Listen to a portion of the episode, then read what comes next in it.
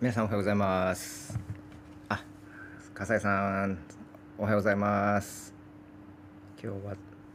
ありがとうございます。えー、あ、今日はですね、えー金融の専門中の専門家、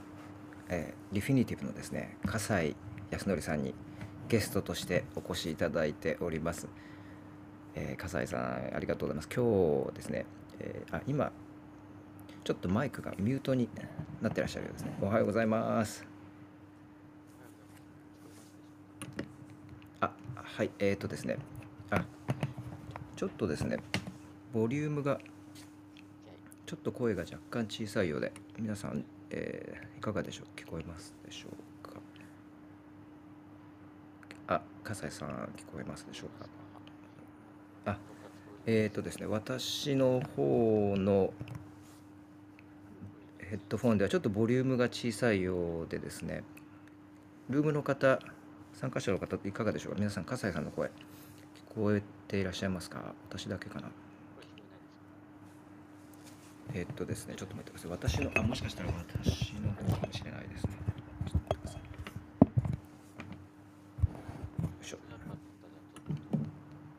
い。はい。皆さん、えっと、ルームの方いかがでしょうか？あ、聞こえないです。そうですね。ちょっと音が、聴力検査のように小さい音が 聞こえている状況です。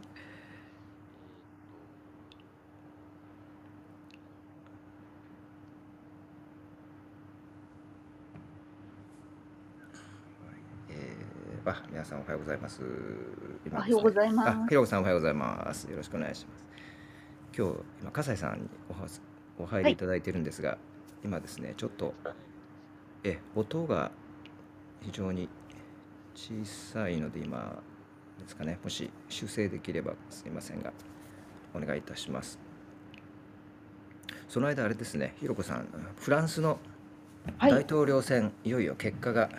はい、出て、マクロンさん再選ということで、そうですね。ね。えーいかがでしょうかね、これ、あのー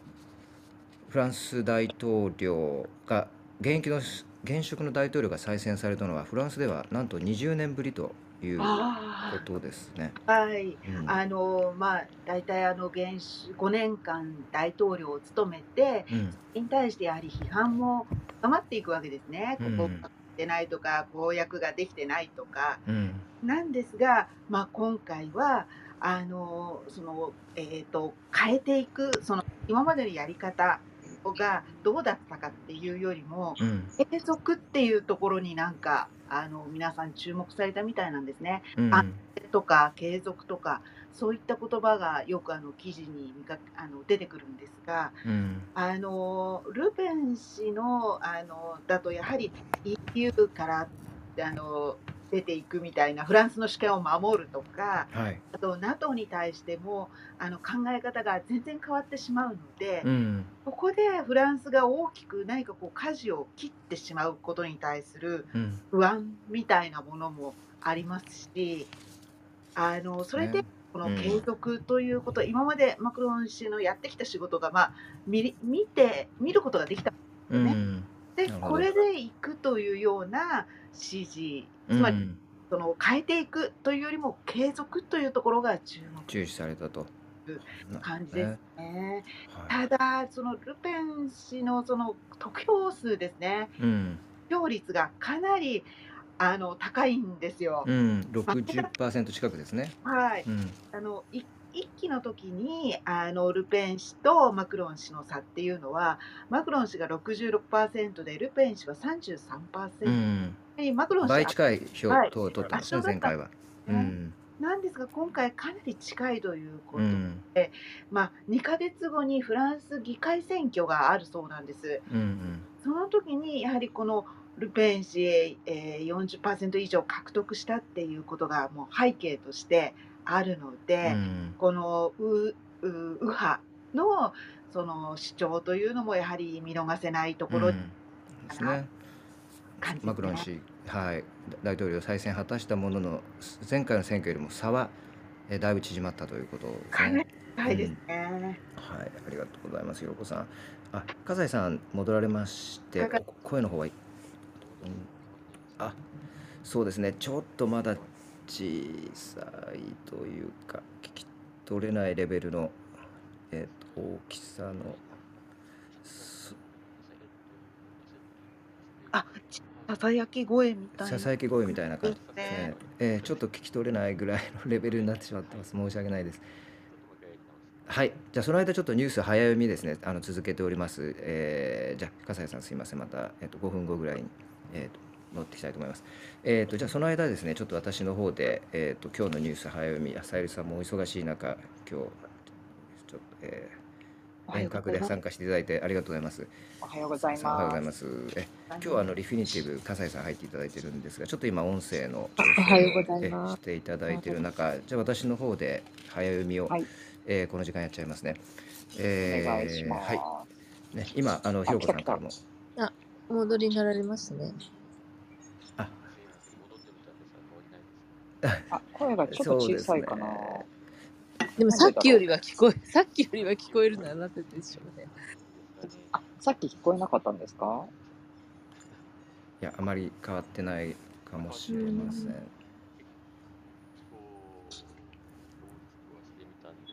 うん。あ、すみません。ありがとうございます。じゃあちょっとその間、えー、と私の方で、えー、と5分弱お話しさせていただきます。えーまずですね、そうですね、先ほどのお冒頭あったフランス、マクロン大統領の再選ですね、えーまあ、前回よりも、の選挙よりは差は縮まったものの、おえーご60%近くの投票を得て、えー再選されたと、おフランス現職大統領として20年ぶりという、20年ぶりの再選ということですね。え経済問題を、ね、軽視したという批判もありましたけども、そのマクロンさんね、ロシア外交にフォーカスするあまり、えー国内問題を、えー軽視したというような、まあえー批判、そこのところ、ルペンさんがついてきてですね、こう経済にルペンさんがフォーカスすることで、極右イメージを払拭を、ね、狙ってきたというようなあの選挙戦であったようですけれども、まあ、結果的にはそのマクロンさんの安定感とかですねコロナ対応などが、えーそして先ほどおひろこさんも言っていたような継続ですね、えーここが重視されたということです。でまああのロシアよりのさらにこう NATO 反 NATO のですねルペン氏が勝たずに、えー勝たない勝利しないとけという結果になったことで EU のリーダーはね軒並み安堵の、えーコメントを出しています。えーただまあ今回ですねフランスのこのルペンさんが40%以上の得票を取ったということで、えーニューヨーク・タイムズなどはですね極フランスの極右候補者が第二次世界大戦以降最も政権に近づいた選挙だったというふうに、えー分析していますしですね、まあ、先ほどひろこさんのお話でもあったように、えーまあ、今後地方議会選挙などもねフランス続いていくのでどう影響するかというのが一つ、えーポイントかなと思います。それからですね、えーウクライナ関連で言いますと、ゼレンスキーさんが、これ、たった今ですね、えー今、世界を駆け巡っている最新の速報では、えーブリンケンさんと、おアメリカのですね国務長官、ブリンケン国務長官とお国防長官、オースティン国防長官、この2人にですね、キーフで会ったと。このアメリカの外交、えー国防のですね防衛のリーダーが、えーキーフに入ったんですね。で、ゼレンスキーさんと会ったと。まあ、先週ですか、えー先々週ですか、ジョンソンさん、アメリカ、えイギリスの首相入りましたけど、今回、えーアメリカの、えブリンケンさん、オースティン入った。えゼレンスキーさんとの会談の詳細はですねまだ伝えられていますけれいいませんけれどもおあったということが今伝えられています。それからですね、えー、と週末、金曜日から週末にかけての動きで、やはりちょっと非常に気になったのが、このウクライナ侵攻がですね、ウクロシアによるウクライナ侵攻がウクライナ以外に飛び火する、この可能性について、このルームの中でもですね、えーえー何回かお話をさせていただいてきたんですけども、今度、そのモルドバですね、この、えー NATO に加盟していない、えーかつソビエト連邦の国であった、まあ、ウクライナと同じような立ち位置にいる、しかももっともっと小さい国ですね、モルドバ、ここに飛び火するんではないかという懸念がですね、急にここ3日間ぐらい、あの世界で、えーあの取り沙汰されています。というのは、これ、発端はですね、えロシアの国営メディアがあるロシアの、え司令官の発言を伝えたんですね。でこの司令官の発言によると、えーまあ、ウクライナ南部をですね掌握する必要があると、えーこのなぜかというとですねその、えーこのウクライナ南部特にこのオデッサのね、えこの、え辺りですねそこから西側の辺りここは、えーロシア語を話す住民たちが抑圧されているトランスニストリアへのアクセスを、えー向上させるからだという発言をしたんですね。でこのトランスニストリアとは何ぞやということが今ここあの2日ぐらい、えー海外メディアでも話題になっているんですけれども要するにこの、えーモルドバというですね、えーウクライナのすぐ西に接している国の、おまあ、分離独立派がロシア寄りのですね分離独立派が支配するような地域ですね。これはまあウクライナでいうと、まあ、ドンバス地域のようなところなんですけども、えーここをロシアがですね、えーまた第二のドンバスのようにするんではないかと。そういうことを狙ってるんじゃないかというのはこのロシアの、えー軍の司令官の発言からですね、えーいろいろ、えー取り沙汰されています。ゼレンスキーさんも猛反発してましてウクライナをですね次はそのウクライナをめちゃくちゃにするだけじゃなくて今度は隣のですねこのモルドバ侵攻への踏み台にするのかと。いうことで猛反発しています。ですのでこの今ブリンケンさんオースティンさんがキーフに入ってますけれども今この、えーモルドバの件ですね。こちらの件ももうほぼ間違いなくこの話題に乗るというふうに思われます。はい、あとまあいろいろえーっとですね。そうですね。他にもいろいろあの先週ニュージーランドの首相が日本に来て、まあ、岸田さんと会ってたわけなんですけどもここでそのシームレスな情報共有をするというような、えー合意があったんですね。でこのシームレスな情報共有が何を意味するかというともしかしたらですね日本が念願の Five Eyes という、えーこの機密情報共有の枠組みですね。これはあのアングロサクソン系の英語圏の5カ国が作ってる、えー機密情報共有の枠組みなんですけれどもこれアメリカイギリスオーストラリアニュージーランドそしてカナダですね、えーこの5カ国がやってます。ここにですね入りたいとずっとこう、えー日本はですねここ何年か言ってたと。特にあの河野さんとかですね元、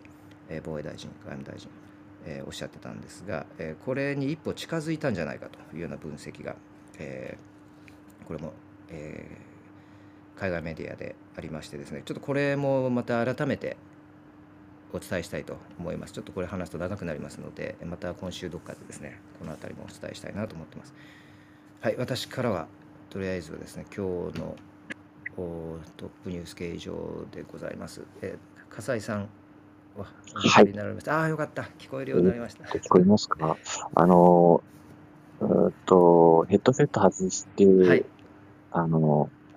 スピーカーフォンで話してるので、ちょっとノイズが入っちゃうかもしれないんですけども、まだ聞こえますかね？はい、え先ほどよりも全然よく聞こえますのでありがとうございます。すいません。しました。はい、ありがとうございます。じゃあ、えー、と今日ですね、えーこちらの表題にあります円安や、ね、今後の日本への影響、そしてあの、ね、世界の経済、これからどうなるんだろうというお話を、もう専門家中の専門家でいらっしゃるあのリフィニティブのですね、えートレーディングディレクター、えー笠井康則さん、えーロンドン証券取引所の日本地域ディレクターでも、あえーネット役割も、ね、担っていらっしゃる、えー本当にその金融の経営専門家、笠井さんにお入りいただいて、えー今日はそのあたりですね、いろいろと教えていただこうと思っておりますので、なんどうぞよろしくお願いいたします、笠井さん。はい、よろしくお願いいたします。あり。がとうございます。よろしくお願いしますよろしくお。願いします。もう本当にご専門中、看護専ご専門家ということでですね、あのよく MX テレビなどのあのもう本当に金融のプロ向けの経済番組にですね、あのご出演なさって、えーとてもこうあのテクニカルなあの金融情報をねあのお伝えいただいてコメンテーターとしてお伝えいただいている笠井さんなんですけれども今日はあのざっくりとですね私どもほとんどここに金融の専門家はあの正直な話ほとんどおりませんので、えーちょっと分かりやすくですねえ基本的な質問をさせていただければなと思っておりますので、えーはいですいませんがよろしくお願いいたします。はい。えまず、あのそうですね。で、皆様、あのご質問等はですね、こちらのおチャットルームや、それから、えー紙飛行機などでね、飛ばしていただけると助かります。特にチャットルーム、皆さん、リアルタイムで共有できますので、こちらでいただけると助かります。よろしくお願いいたします。はい、えーと、この円安ですね、私たちこの円安が進んでいると、ニュースで毎日目に目にしている状況ですけれども、でそれに対してなかなかですね、えーまあ、日本の経済大丈夫かというような声も結構聞かれたりもしていますが、この今の円安の状況をですね、えーはい。どのように今ご覧になっていてですね、あの笠井さんにとってはこの今の、えー円安で128円、129円ぐらいまでこう今行って130円に行くんじゃないかというぐらいはい。の今レベルにありますけれども、はい。ねこれは今どのようなあの現状でこ、これをぷ笠井さんご自身はプラスに捉えていらっしゃいますか、あるいはマイナスに捉えていらっしゃいらっしゃいますか？えーっいかがでしょう？と、難しいですね。あのまあ、今の円安というのは水準がもうどうこうというのはなかなかあの、まあ、コメントが難しいところではありますけども、はい。ただ、やはりこの急な動きというのは非常にこう警戒をえーせざるを得ないと思いまうん。すし、えー特にその、まあ私たちこの110円近辺にずっとこう慣れてしまっている、まあいろんな意味でですね、あうん。の、例えばその輸入も輸出もそうですし、あの110円近辺で、まあ、ある意味落ち着いている、こう、マーケットの状況というか、まあ、為替動向にずっと慣れている中なので、これかなりですね、あの、まあ、その、うんその昔まで戻れば、もうかなりこう、為替が動いていた時期なんていうのは普通にありましたけども、はい。やはりあの、えーもう少し、こう、経済の前提になるところが崩れているというところで、うあの、ん。まあ、コロナの中で、まあ、ようやくこう、ちょっと落ち着き始めたところに、大きなこう、まあ、冷や水をかぶせられてしまっているなというところで、えーまあ、当然ながら警戒はしてますし、うあん。の、まあ、やはり今後の、例えば来期の、えー経済の見通しですとか、企業の業績なんていうのを見通すときに、あの、まあ、ちょっとこう、えー不安なところがですね、出始めるのはもう少ししてからかなと思っています。うん。まずはやっぱりこの急激、あまりにも急激というのが一つあるんですよね。3月からですともう10%以上、12%ぐらい円安が一気にこの1ヶ月ちょっとで進んでいて、で、去年の1月から見ると24%、はい。約4分の1の価値をまあ円が対ドルで失ったというふうに見ることもできるうんんですけども、やはりそのまずは。はい急激に進みすぎというのが一つ懸念はい。されているわけですね。そうですね。あの、まあ、そのおっしゃる通りで、前田さんおっしゃる通りで、この1ヶ月程度の間に急に進みましたよね。で、これというのも完全に、あの、理由が、まあ、明確になってまして、はい。あの、特にその、えっと、3月の何日だったかな。あの、日付を忘れてしまいました。ええ。だけど、あの、えっと、日銀のですね、はい。金融政策決定会合、3月の18日あたりだったかなと思うんではい。すけども、あのそこでも、まあ、えーまあ、私も実はその後にですね、あの、直後でウェビナーをやって、あの、解説等々してるんですけども、ええ。あの非常にその、うん、まあ、日銀のスタンスとして、金融緩和を継続しますよといううことん。を、すごく明確に出しました。はい。で、この、まあ、世界の中で、例えばこの来週、えー、ゴールデンウィークに日本入りますうが、ん。アメリカのあ FO FOMC と言われているですね、まあ、あの、いわゆるこう、フェード、えー中央銀行に、まあ、値するですね、まあ、はい。あの、アメリカの中央銀行がですね、うん。あの、金利の政策を変更するわけですけども、うん。まあ、ある意味世界ではどんどん金利を上げていきますよという中で、うん。日本はもう変えません。えー変えない理由は、日本の経済の状況がまだそこまで強くないからですということで、う非常にん。こう、まあ、コンサバティブなのはいいんですけれども、まあ、非常うん。にこう、言ってみますと、世界の中で、まあ、一つのこの日本だけが、えー全く違う態度をとっているうというこん。とが明確になってしまいましたので、うまあ、ここにん。対して、えーまあ、金利差というところを、まあ、なんていうんですかね、こう、うん、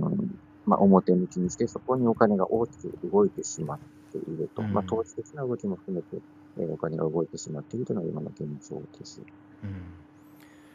日本だけが全く違う態度をとっている。これは、まあ、ある意味で日本がこう独自の、おまあ、か外国にですね、まあ、流されないでか海外に流されないでこう自分たちのことを優先しているという、えー現れなんでしょうけれどもこの、えー特に日本が、まあ、違うという部分というのはそのあれですね金利を、おえーまあ、か諸外国がインフレ対策で上げる中金利を上げないと。そのために、えーこのよくまあニュースで最近出てくる言葉で、えーこの指し値オペとかですね。連続指し値オペということをよく聞きますよね。これまああまりにもテクニカルな言葉なのであの一般の人にちょっと分かりづらいんですけれどもこれは、えーはい。どどういう仕組みで、はい簡単に言いますと、はい。えーと、に日銀の政策の一つなんですけれども、金利の水準が上がらないように、あの、まあ、金利というのはその、えーまあ、私たちがこうパッと思い浮かぶものとして、例えばまあ銀行に預けてて、まあ、まあ今ほとんど金利つきませんけども、そういうこう、銀行に預ける金利とか、あとはその、例えばローンを組んでる人の金利なんていうのは、その、えー水準が違うっていうのはなんとなく感覚的にあのお持ちだと思うんですけれども、うん。特にその、えーローンに関係するような、住宅ローンに関係するような長期の金利が上がりすぎないように、上がらないように、まあ、日銀が調整しているというのは、写真オペという言葉で、えっ、と、まあ、表現されるんですね。あの、日銀の行動になるわけなんですが、これだけはその、まあ、海外は実際金利、アメリカもまあ3%近くまで今上がってきてまして、うん。で、年内にはまあ政策金利を2.5%近くまで持っていくんじゃないかというような話が出ていて、まあ、どんどんどんどんこう、海外の金利が上がっている中で、日本はそれでも、まあ、もともと上げないと言っている上に、上がろうとする金利を抑え込むという、もう徹底的にこう、反対反対の動きになっていますので、まあ、ここはその、金融政策の、まあ、大きなその方向性の違いというところに、まあ、よよく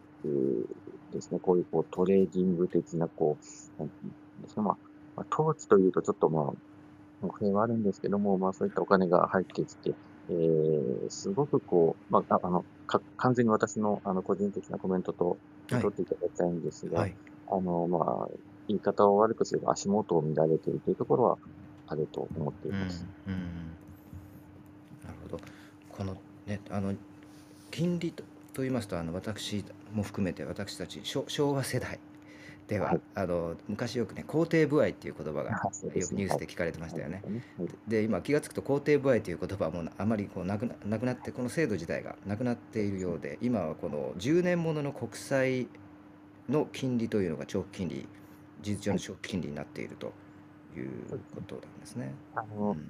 まあ、あの、日本だけではないんですけども、あの、誘導目標金利というような考え方になってまして、うんあの明確にここは何パーセントっていうよりは、実はその前後を持って、まあ、あの、金利、あの政策金利何パーセントといったときには、実はその前後幅があるんですね。はいで、その真ん中の値を大体、えー取り上げられてはいるんですけども、その目標とするところというのは非常にこう、まあ、あの、世界的にまだ低い水準にはあります。あの、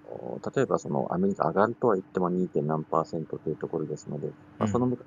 を思えば5%、6%なんていう時代もあるわけですから、まあそういった意味では、えーまあやはりこう、高成長の、うん経済ではなくて低成長の中の、あの、まあ金利の引き上げと思っています。うんとはいえ、まあ、えー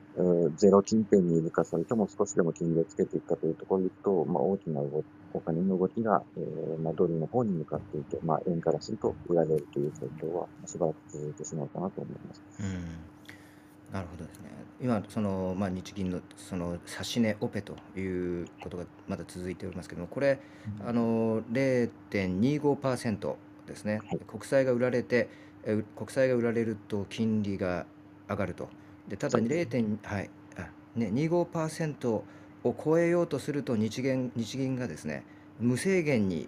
買いを入れるというシステムはい。ということですね。ね。そうすると、え実質的な日本の金利は0.25で頭打ちするとここのレベル以上上がらない仕組みになっているとうんいうところで日本がこう0.25を堅持する一方で、えーその海外の金利が上がっていくとで今米、アメリカの金利は、えー日本0.25%に対して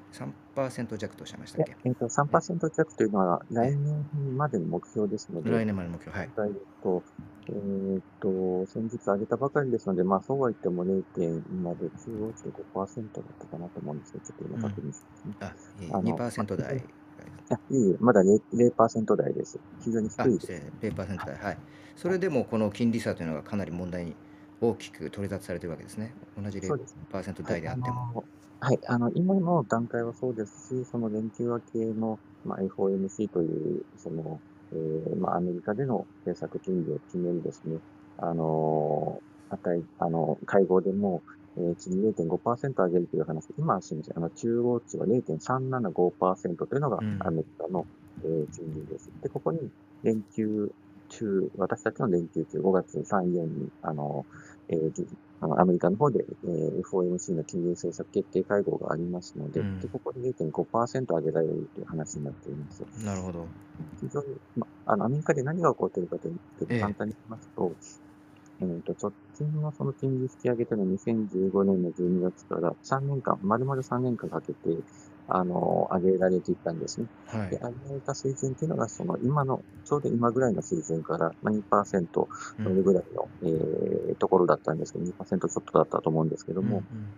その、えー約、まあ、うんまあ、引き上げ幅2%ぐらいを3年間かけてやったんですね。うんなるほで3年間かけてやって、ちょっと細かい話なんですけども、ど。うんあの、表面金利だけではなくて、あの、時々こう、えー、量的緩和とか、量的という言葉を聞くことがあると思うんええですけども、ええあの、まあ、市中に、えーあるお金を、まあ、簡単に言うと、こう、調整する。えええーまあ、非常にこう、流動性、まあ、お金が、あの、世の中に出回る状態か、逆に引き締めてお金をちょっとこう、引き上げる、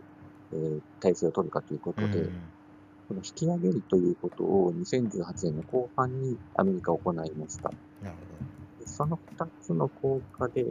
えーまあ、それでも3年かけてやったんですけど。はいで、。その3年かけてやったことを、アメリカは今から1年以内、下手するとあと半年強ぐらいの間に全部やろうとしています。うーん。こう中的な、こう、まあ、崖のようなですね、その、金利政策、非常にこう、えー、ある意味前代未聞の金利の引き上げ方、金利政策がアメリカでは取られようとしてまして、まあ、そこに向けて、もう、あの、債券市場というのが3%えーぐらいまでもうすでに上がっているというのが、あの、アメリカの状況なんですね。でその一方で日本は、まあ、あの、先ほどから申し上げている通りで、えー金融政策は変えません。緩和的な、えー関係も変えませんという状況になっています。うん。3年間ぐらいかけてこう金利を上げてきたけれども、また今0%台に。戻したということですね。コロナで、で。ええ。それをまた急激にものすごい勢いで金利をまた上げようとしていて、さらに金融の引き締めも同時に行おうとしているという状況が、またこれ日本と対極、日本がその対極にあるということで、その差が今この円安の、はい、えー一つの大きな原因になっているとなってますね。ですかね。でまた少しちょっと違う要素をお話をしますと、はい。あのーここはもう完全に私の個人的な意見というところが入ってくるんですけども、はい。あのー7月、日本の7月に参院選があります。んでそうやはりこの、えーまあ、今のこの円安の急激な状況って、実はそれほど大きなインパクトとして、日本経済には、あのーそんなにこう、えーびっくりするほどの変化っていうのは、あの起きてないんじゃないかと思います。なんでかというと、物の、物を買う値段っていうのはある程度前に決められてますし、はい。あの、その、実際に効果というのは時差を持って、えー私たち経済に、まあ、のしかかってくるというか、まあ、変化が目に見えてくるわけでして、はい。なおかつ、うーん、まあ、なかなかこれは私は個人的にはおかしい政策だなと思っているところの、うんうんあの本来であれば今ガソリンの値段ってもっと高いはずなんですね。うーん。確かに。あの、調整金で、まあ、また35円に引き上げるという話もありますし、うん。あの、まあ、ある意味政府はもう必死です。その、うんこの円安の効果が、まあ、効果というと、ちょっとこう、ポジティブに聞こえますが、まあ、ネガティブなものも含めてですね、うん。あの、出てくる前に、えうん。ーなんとかこの政局を乗り越えようというのが今の政府のスタンスなんじゃないかと思っています。うん。そうですね。そこに対して、まあ、日銀は、ちょっとこう、えー緩和、緩和、緩和、緩和、円安は、えー日本経済にとってメリットですよということを、基本的なスタンスは変えていないという、その日本とアメリカとのギャップと、うん日本の国内における、えーまあ、政府と日銀の、まあ、ギャップのようなものがですね、少しずつ明確になってしまっているというのが今の状況ですね。うんなるほどですね。円安、昔日本があの輸出大国だった頃ははい円安がメリットになったわけですよね。はい。でも今い日本はどちらかというと貿易収支は赤字になっていると。輸出大国ではなくて輸入に頼っているような国になってしまって。ですのでこの円安の効果というのはなかなか私たち見えづらいというところはい。ございますよね。どどう感じでしょうか？この円安の効果メリットデメリット。まさにその円安、円高によって企業の業績が大きく、えー変わる。特にその前田さんおっしゃった通り、輸出国という、輸出立国という国が日本の、まあ、一つの大きな、こう、わかりやすい、えーまあ、シンボルだったかと思うんですけども、うん。特にその輸出に関連して自動車であるとか、あの、まあ、特に製造業の大型、まあ、なんていうんですかね、まあ、あの、えー大きな幅、もしくは影響力のある、えー輸出に頼る、えー産業が比較的あの海外で、あの現地で、うえーん工場を建てるですとか、生生産拠点を設けたり、まあ、ビジネスを海外で行うという傾向が強くなっているので、確かに。例えば日本の企業のものであっても、私たちは結構ね輸入してるんですよね。うんで、あの、まあ、日本の、えーまあ、車はさすがに日本のものは日本で作ってるのかなと思いきや、結構海外で作ってる部分もまああると思いますし、まあ、そそれでもやはりあの、なんていうんですかね、あの、えっ、と、私たちの目にしている、えー有名企業というか、まあ、大手企業というのは、実は静かにすごくこの生産体制をグローバルに、まあ、よく言えばすごく機動的にですね、うんうん。この為替の影響を受けないような、なるべくえー海外での、えービジネスというのを広げていく。まあ、これはあの、円高に対しての影響というのも当然ながらあったわけなんですけども、うんまあここに来て円安になってくると、まあ、反対に、反対方向で、えー影響が出てしまうという、なかなかあの、ジレンマが、えー発生していると思います。うんなるほどですね。はいあのそういったところが、今の、そうですね、あの、貿易赤字につながりやすい環境になっていると思います、ね。うんまあ、円安の一つメリットをあえて挙げるとすると、まああのもあの例えば日本に入ってくる外国産の商品が、まあ、実質的に高くなってしまいますのでその同じようなものを作っている日本の国内産業を助けるという効果もあるというふうに言われたりもしますがこの効果っていうのは実際あるんでしょうか、あの、あると思います。うんえっと、その私、先ほど申し上げた、その海外に生産拠点をというのは、やはりあの、まあ、いわゆるこう大手企業の中での、えーまあ、トヨタなんかすごくイメージしやすいと思うんですが、まあそういった企業に関しては、どんどん海外にあの工場を作って、まあ、グローバルに拠点を設けてますけども、あの、前田さんおっしゃる通りで、その国内でビジネスを完結するような企業にとっては、あの、まあ、海外からの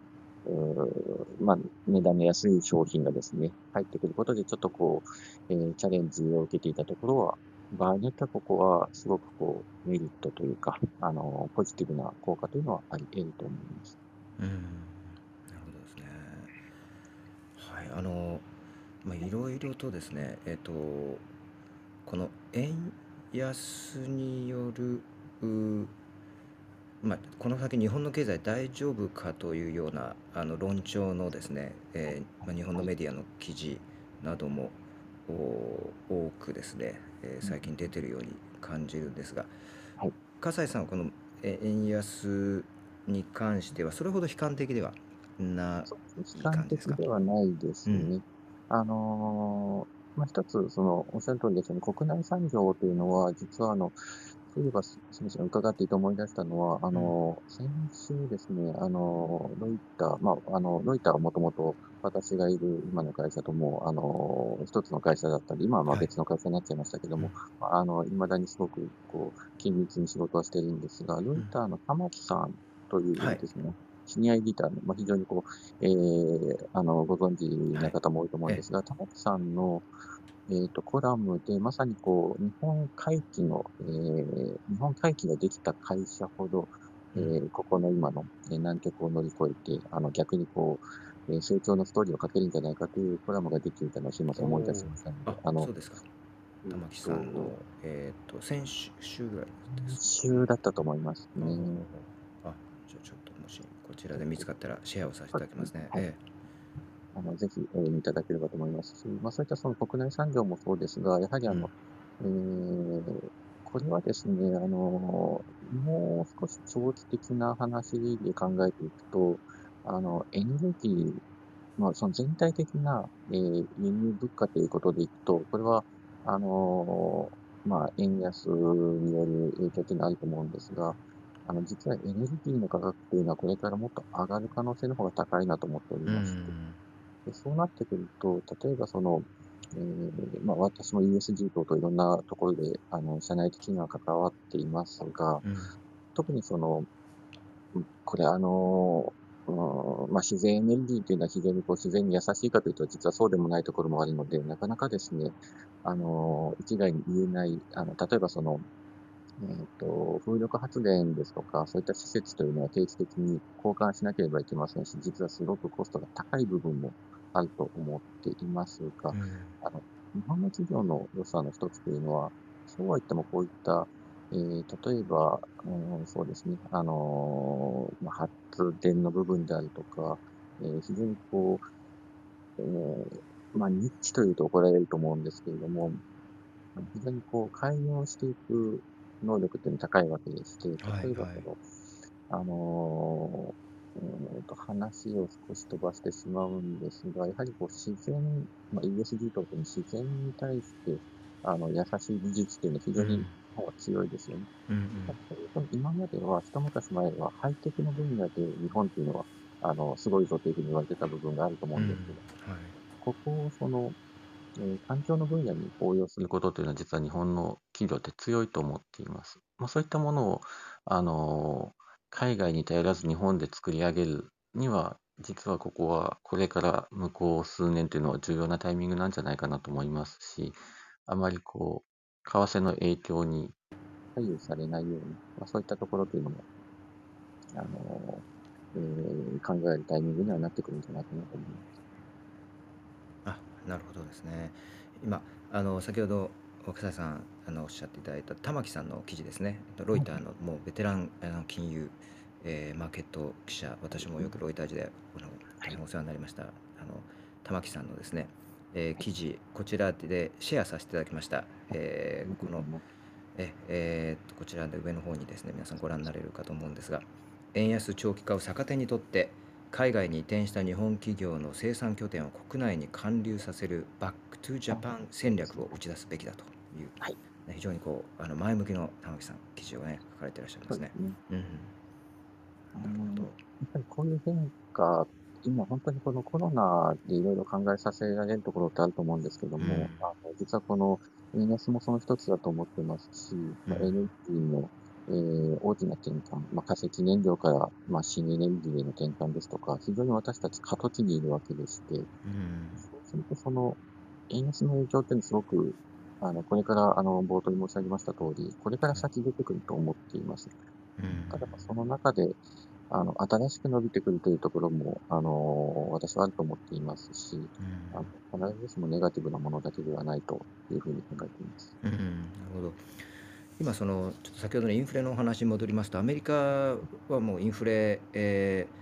かなり大変になりそうだということでね金利を上げるという方向になってますが日本の場合はまだまだインフレをこれから起こさないといけないと。インフレ2%目標もまだ達していないし逆にまあもっとうがった見方をするとその借金が日本の場合非常に GDP 比でありますのでこの借金を目減り目減りさせるためにもちょっとインフレを起こした方がいいんじゃないかというような意見もあるようですけれどもこのようなやっぱ日本は今後インフレをやっぱりまだまだ起こさないといけない。そのためには、えー、金利を、まあ、今のように、えー、超低金利政策というのを維持する必要があるというのは、風さんもこのあのあたりはどう感じここはでられますすね、えっ、と、日銀の黒田総裁が本当にもう会見の中でもう毎回のように言ってるんですけども、あの、一つ、うその、うん大事なのはその経済の好循環が起き起きているかどうかということをずっと黒田総裁は言っているんですね。うん。あの、どういうことかというと、まあ、例えばスタートポイントを企業のえー収益ということで見ていくと、企業の収益が上がって、で、そこから、えー例えば、そうですね、賃金が上がって、で、そこの上がった賃金が、えー個人の、まあ、いわゆるこう消費に回って、で、そこからまた企業にま戻ってという、まあ、このような循環が起きてくることが大事だということをずっと言ってまして、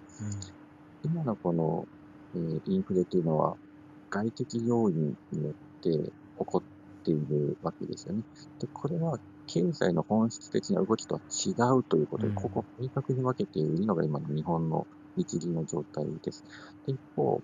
アメリカの方というのは、えーまあ、本当にこう、えー日本とは比較にならないインフレ、まあ、10%近く、今はおそらく8%、9%ぐらいだと思いますし、まあ、ヨーロッパもそこに近づいてきている状況だと思うんですけども、日本ってまだあの、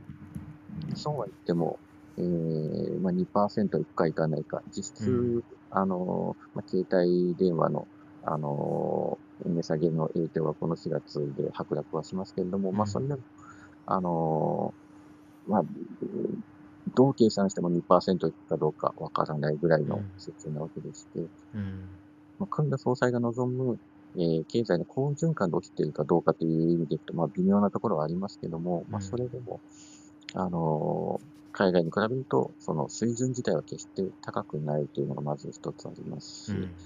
あのーまあ、円安のその影響というのはこれから出てくる、さらに出てくると思うんですけども、まあ、それでも、まあ、そもそも日本の経済ってどうなんだろうというところに関しては、まだあのそこまで海外、例えばアメリカってすごく、えー賃金の上昇率なんてとんでもなく高いんですね。えーはい。賃金上げても上げても人があの埋まらないなんていう、あの募集、求人が埋まらないなんていう状況もあったりして、うんまあ、その一方ですごく値段は上がってます。いろいろと値段は上がってます。まあ、うん消費者、あの、アメリカの消費者の物価を見ていくと、すごく上がってるものと、実は上がってないものもあるんですけども、まあ、それでもやはり、あの、経済の状況として、いいんですね。だからそこのファンダメンタル的なところでいくと、日本はまだ、ちょっとその、腰は強くないなという黒田総裁の意見は、私は、あの、腹落ちする部分はあります。うん、なるほど。あの、まあ、えーとちょっと皆さんにも質問していただきたいので、私からとりあえず最後の質問になりますけれども、あのこれ、日本もこの円安に対して、実は日本の金融当局も一筋縄でではないような部分も聞こえてきますよね。あの財務省、えー今、鈴木さんですか、鈴木財務大臣などは、えーこの円安に対しての懸念を表明されたりとかしてたと思うんですが、い一方で日銀はいやいや、あのね、指値オペ続けますよという感じみたいですが、これはあのどうなんですか、これやっぱり意見の違いがあるっていうのは健全なことなんでしょうか？はい。あの、意見の違いがあるのは健全だと思います、まず。うんで、あの、えーと、黒田総裁ずっとこう、円安は日本経済にとってメリットだ、メリットだということを、まあ、もともとあの、円安論者、黒田さんそうなので、あの、その一方で、えーと、まあ、先ほどちょっと申し上げました、7月の参院選というところも少し、えー、まあ、あの、なんていうんですかね、あの、あまりこう、円安だ、円安だということを言っていると、日銀と政府との溝が広がってしまうように見えるので、まあ、ここに対しての修正が入ったのって、実は3月の決定会合の後の会見だったんですね。うんすごくあの、う面白い言葉だなと思って、私はあの、聞いていたんですけども、黒田総裁が円安の効果は一様ではないという、一様ではないという単語を使ったんですね。い一応ではない。はい。一様っていうのは、あの、一つの様ですね。あの、はいえっ、と、なんか統計学とかで一様分布とかっていうことを浮かべられる方もいるかもしれないんですけど、まあ、まあ、要はバラバラだということを、うん。あの、言い始めまして、うんで、これって、すごくこう、うん政府を意識した発言だなとも思いますしうん、あのーまあ、円安が全面的にいいと言っていたスタンスから少しこう、うんトーンダウンしたところは、あの、3月に見えたんですね。まあ、それでこれだけ円安がその後動いていますので、実はあの、今週うん。木、あ、えっ、と、水木か。えっ、と、水木と、えっ、と、日銀の政策決定会合がありますし、うん。まあ木曜日、あのーはい、あの、黒田総裁の会見もありますけども、うん。どういう修正が入るのかというのは、実は今回すごく注目なるほど。なるほどなるほど。今週はじゃあいろいろ日本国内動きがありますね日銀関連、はいすごくあの、んえーご注目いただければと思います。うん、このルームでもぜひ、うんこの場所はあまり注目します。あの宣伝の場所じゃないというのは分かってるんですけど、あの営利目的ではないということで少しだけあの言わせていただくとですね、はいあの、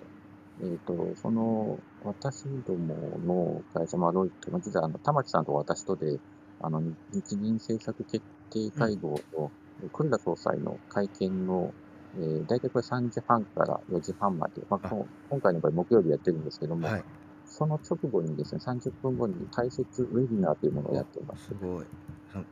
これは、あの、本当に深掘りして、リアルタイムに、あの、総裁が今何を言って、あ今まで言ってたとこ、素晴らしい。ここが変わったよねっていうようなとこうんうんろを、もう、もうほぼリアルタイム、本当30分後にやってまこすので、れはすごい、えー。これはあの、あの、えっ、と、ご登録は必要ですけど、はい。全くお金いりませんし、あの、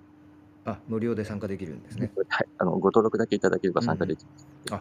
す。これは木曜日の3時半から黒田総裁の会見の直後ということでこのリンク等は笠井さん何かシェアしていただけるものございますか？何か登録するための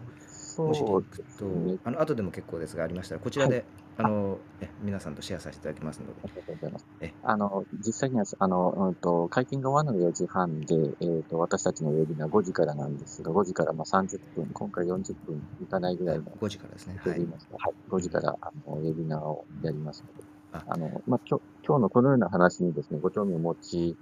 いただける方というのは、その、えー私のコメントよりも、まあ、あの、玉木さんのコメントというのはさらに深掘りしてですね、様々なあのデータも使いながらご紹介する非常にこう、深掘りになります。面白いと思います。素晴らしいです、まあ、すみません。うんあのあもしでリンク後はいでいただけたら、あの皆さんにじゃあこちらでね、ごはい紹介させていただきます。ありがとうございます。はい、えっ、と今日笠井さんお忙しい中ですね、9時半までお時間をいただいてるんですが、あの私ばかり質問してしまって恐縮なんですが、もしあのえトコさん、さゆりさん、ひろこさん、そしてし参加者のルームですね、参加者の皆様、え質問あればどしどしお寄せください。よろしくお願いします。いかがでしょう、さゆりさん、トコさん。うん、あの、白川ですけど、よろしい？あ、ごめんなさい。あじゃあ、さゆりさん先にどうぞどうぞ。あ、いいですか？すいません。あの、ジャーナリストの白川と申します。よろしくお願いいたします。あの、現在、あの、企業の社外取りなどもしているので、気になるのがですね、人件費のことなんですね。はいあの試験で結構なので、まあ、今後、じゃあ人件費はどう動くべきか、それもあの高度人材のものと、あと最低賃金ですね。私、はいあのジェンダーのこともやっていますので、やっぱりこの国の最低賃金で働くのはほとんど女性なんですよね。で、やっぱり例えばあの逆にね、あの人件費も安い国ということになると、あの日本が海外に今まで人件費の安い国に仕事を出していたようなことが今度逆に起こるのかなというところもあるかなと、今、アニメ業界なんかまさにそうなってるそうなんですね。あの下請けに出すんじゃなくて、日本が海外のアニメの下請けをやったりということで、ぜひそのあたりをかお聞かせいただければと思います。はいあのやはり一番大きな影響って中国だと思っています。で、中国の、えー昨年、まあ、静かにですね、あの、大きな影響があるなと思っているのはごめんなさい。えっと、そう言いながら話し始めて、あの政策の名前を忘れてしまったんですけども、あの、まあ、言ってみますと、えっと、中国全員で、えっと、うーんと、もっとこう、リッチになるぞとあ、いう。わかりました。私の政策の冬になろうみたいな話ですよね。そうだ、ごめんなさい、忘れちゃった。あの、はい。うーんと、がありまして、あの政策というのは実はすごく大きいなと思ってます。あの、中国全体の、えー悔しいですね。名前が出てこないんですけども、あの、やはりあの、人件費等々も含めて、そもそもの、えー生活水準をみんな上げていこうという流れになってくる、この流れが、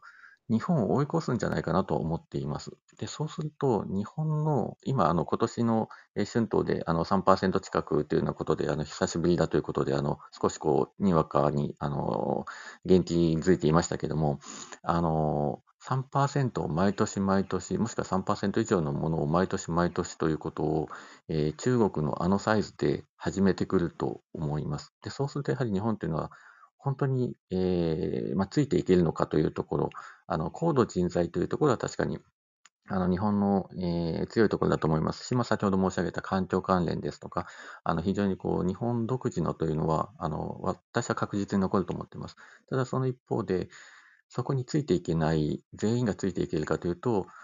まあ、最低賃金は上がりつつも、もう世界中の最低賃金が上がる中で日本は、ちょっとこう、まあ、テールというか出遅れてしまうところというのが、このままだとあるのかなとは懸念しています。ありがとうございます。でも、でも最低賃金もやはりもう少し、あ、上げるべきとお思いですか？そうですね。あの、これ、すごく日本の、あの、これも黒田さんの、ん黒田総裁の言葉を使うと粘着質なところがあって、要は私たちあの100均もそうですし、非常にこうディスカウントされたものに慣れすぎてしまっているので、はいはいはい。どうしてもこう利潤が上がらないんだけども、とにかく安いものがいい。えー一方でその、うんと給料は高くなってほしいという、まあ、ここにまだギャップ大きいですよね。だからその、だから好循環が起きてないんだというのが、あの黒田総裁のあの考え方の、一つの柱なんじゃないかと思います。で、そう考えると、あの、私たちはちょっとデフレに慣れすぎてしまっていて、えーまあ、少しこの今回の円安を契機にして、実はもうちょっと値段が上がって、まあ、その結果、えーまあ、給料、もしくはその賃金、最低賃金も上がるというような流れが出てくれば、あのグローバルの流れにようやく追いつくのかなと思っています。わかりました。ありがとうございます。あの、今ひろこさんからご指摘ありました共同富裕ですね。あの、中そうそうそう。国のね、あはい。の政策あありがとうございの、ました。はい、労ありがとうご働ざいます。してます。じゃあ、私の方からざい。いいですか？すいません。はい。あんまり時間がない中で、2つ。えっ、と、先ほど、えーまあ、あの参議院選挙の後、多分物価が上がるんじゃないかっていうお話をされてたと思うんですけれども、まあ、日本が金融引き締めに動くタイミングっていうのは、う参議院ん、選挙の後にやってくるのか、あるいはもっと前にやってくる可能性もあるというふうにお考えかというのが1点と、もう一つは、あのえー2002年ぐらいですかね、135円台までこう円安が進んだ局面というのがあったと思うんですけれはい。ども、あれ、まあ、その当時と比べて、まあ、日本経済のえ円安メリットって薄れてるっていうのは先ほどの。話だったんですけれども、はい。はい。日本経済の円安の許容範囲っていくらぐらいまでなのかっていうのを教えてもらいます。どういうふうにお考えか思います。そうですね。よろしくお願いします。はい。以上2まずあの、点です。はい、ありがとうございます。あの、まずその2つ目の円安の許容範囲というのは実はすごく難しいと思っています。あの、そもそもやはり一番影響が大きいところってエネルギーですし、ま、続いて食品関連だと思うんですけれども、あの、食品っていうのはあの前半の途中の話であった、あの、ま、国内にどれだけ回帰できるかというところも一つのポイントになると思います。で、えーと、エネルギーの方はまだまだ上がると思っています。でその中で円安水準というのは、まあ、とはいってもその今は円だけがまあどっぽ安の状況ですので、ここが少しでも、まあ、あの一つ目のご質問に関係していくと、あの金利の政策、金融政策が変わることで、この潮目というのは変わる可能性はあると思っています。あのアメリカの方で金利上がる上がるといっても、これあの、うんと、アメリカの一番、まあ、まあ、一番じゃないですけど、まあ、リスクシナリオの、リスクシナリオの一つっていうのは、すごく短期的に上げて、上げすぎて、えーまあ、リセッションが発生して下げるという、そういう可能性っていうのは実はあると思ってるんですね。あの、リセッションの可能性って非常に上がってます。この金利、えー金融政策、アメリカの方でですね、金融政策が上がった後。で、まあ、そういうことを考えていくと、やはり絶対的な金利水準というのは最終的にはまあ2%から3%でアメリカの方落ち着くと思っています。で、日本の方も少しでも、えー金融政策に変更を取るようであれば、お金の流れっていうのはやはりあの戻ってくる。今の大きな動き、為替の動きというのは、投機的な動きというのは私多いと思ってますので、あのそういった投機的なところの流れがまた逆転してくれば、少し落ち着いてくると思います。で最終的にはやはり110円から20円ぐらいというのが落ち着きどころになるんだろうなという私のあの個人的な意見ですので、あの関係ありませんが、あの私はそう思っています。まあ、金融政策の変更のタイミングというのは、これは実はすごく難しいタイミングでして、はい。あのえっ、と、まあ、ちょっとそのあたりも今回のウェビナーで触れるかもしれないんですが、今の段階ですと、極端な話、7月に参院選がスルッと通ったら、あのまたあの日銀と政策、うんと政権の間の、まあ、少しこう、しばらくの間はコンフリクト状態になりますけども、もしかしたらそこが、えーまた元に戻って、あの日銀のやってることは正しいというようなあの政府のスタンスを取るようであれば、またあの緩和状態続くと思いますし、まあ、黒田総裁が、えーいらっしゃる間というのは緩和状況というのはしばらく続くんじゃないかと思っています。でそういう意味では私としては、あの短期的に何かが、えー金利政策、金融政策が変わるというのはかなり大きな大きなドラスティックな変更がない限りないんじゃないかなと思ってます。ありがとうございます。まあ、難しいですよね。だからその金利政策が変わらないと円安傾向が変わらない可能性もあるわけですよね。まあ、あの投機的なっていうふうなこともおっしゃってましたけれども、ありがとうございます。はい。すごく難しいタイミングだと思います。はい、ありがとうございます。今あのリスナーの方からもごご質問が来ておりまして、あの今後5年ぐらいでドル円の妥当なレンジはどのくらいだと見ていらっしゃいますか？というご質問なんですが、まあ、具体的な数字あのお答えにくいかもしれませんが、先ほどのあ110円例えば120円ぐらいのレンジっていうのはあの個人的な見解で結構なんですが、やっぱり5年後ぐらいも見ても妥当だと思われますか？そうですね。あの、結局、その、金というのは、あの、大きく上がるような、いわゆる高成長経済に戻るということは、先進国、日本も含めてないと思います。で、そう考えますと、金利が絶対的に例えば5%、6%まで上がるということは、まあ、あ各国ないと思いますので、でそうすると、やはりそのコロナ前の、えーまあ、2%、3%金利、えーそこの中のバランスということでいくと、為替のレートというのも110円、20円ぐらいというのが、あの、妥当なところで落ち着くんじゃないかなというのが、まあ、ここはすみません、完全に個人的に。うんうんありがとうございます。恐縮です。はい、えー、っとですね、と先ほどあのえまずリンクですね、笠井さんの木曜日の、えー日銀総裁、えー会見後ですかね、こちらのリンクをあの今ネット上であのがみ、えーこちら見つかりましたので、えーシェアシェアさせていただきました。皆さんぜひですね、えこの金融、うえーあるいは日本経済興味がある方ですね、ご登録されて、プロのですね、あの深掘りを聞いていただきたいとあの思います。そしてあのひろこさんありがとうございます。先ほどのあの中国の政策に関してですが、これはえっ、と共同、えー冬です。冬はいですね。共同冬、こちらもねちょっとまたあの改めて時間を取ってあのこのルームでねあの深掘りしていきたいなと思います。ありがとうございます。はい、お時間が9時半に近づいてまいりました。最後あのいかがでしょうか。もし笠井さんの方で、えーこの点をですね今日お話しし足りなかったみたいなところがもしございましたらこう、まあ、一般私どものですね、えーこの円安がどう影響するかという観点でも結構ですし、あのまあ、プロのまあご見解でも結構なんですが何かございますでしょうか？最後に。あのー私たちはこのゴールデンウィークに入る、このまさに、まあ、手前で日銀の、あのーその、えー政策金融決定会合がありますし、で、そのゴールデンウィークの間にアメリカの方で FOMC がありますし、実はすごく、この金融マーケットの中で見ると、もう本当にコア中のコアのところに大きな、えー変更があるタイミングです。この影響というのは、すぐには、えーやはりこう私たちのあの足元のところというか、あの物価等々には影響はないとは思っているんですが、あのうん。まあ、というのは、その物の値段というのは、ある程度前もって決められていますので、とはいえ、その今後を占うという意味で言った、すごく大きなターニングポイントになりますので、ぜひあの、えーこのゴールデンウィーク中もですね、あの海外のニュース、特にアメリカのニュースというのをあの神経質に、えー見ていただく価値があるんじゃないかなと思っています。うん、ありがとうございます。今週のね、日銀関連のあの会合、会見、そして、えー FOMC のですね、アメリカの状況、また来月、ね、皆さんちょっと注視していきましょう。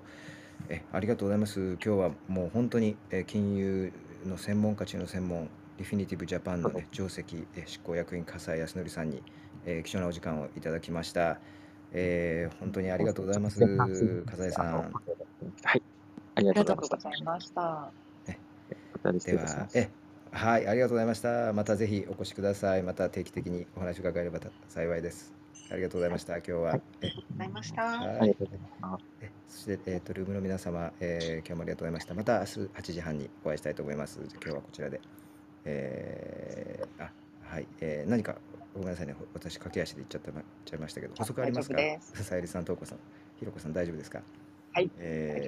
ーありがとうございます。はい、あ、ウェビナー申し込みました。早速ありがとうございます。ぜひ、ウェビナー、ビナーもこれ貴重な情報ですよね。もう、今はい日のルーム聞かれた方、よかったですよね、みんなね。ねえこれもうこのなかなかこのルームでやっぱり金融経済のことはあのまあ私レギュラースピーカーの中にねその専門家中の専門がおりませんのであのなかなかお話できない申しと訳なくころではあったんですがぜひねこういう笠井さんのようなセミナー活用いただいて深掘りしましょう。はい、ありがとうございます。皆さん、ではまた明日8時半にお会いできればと思います。ありがとうございましたえ今日もありがとうございました。失礼いたします。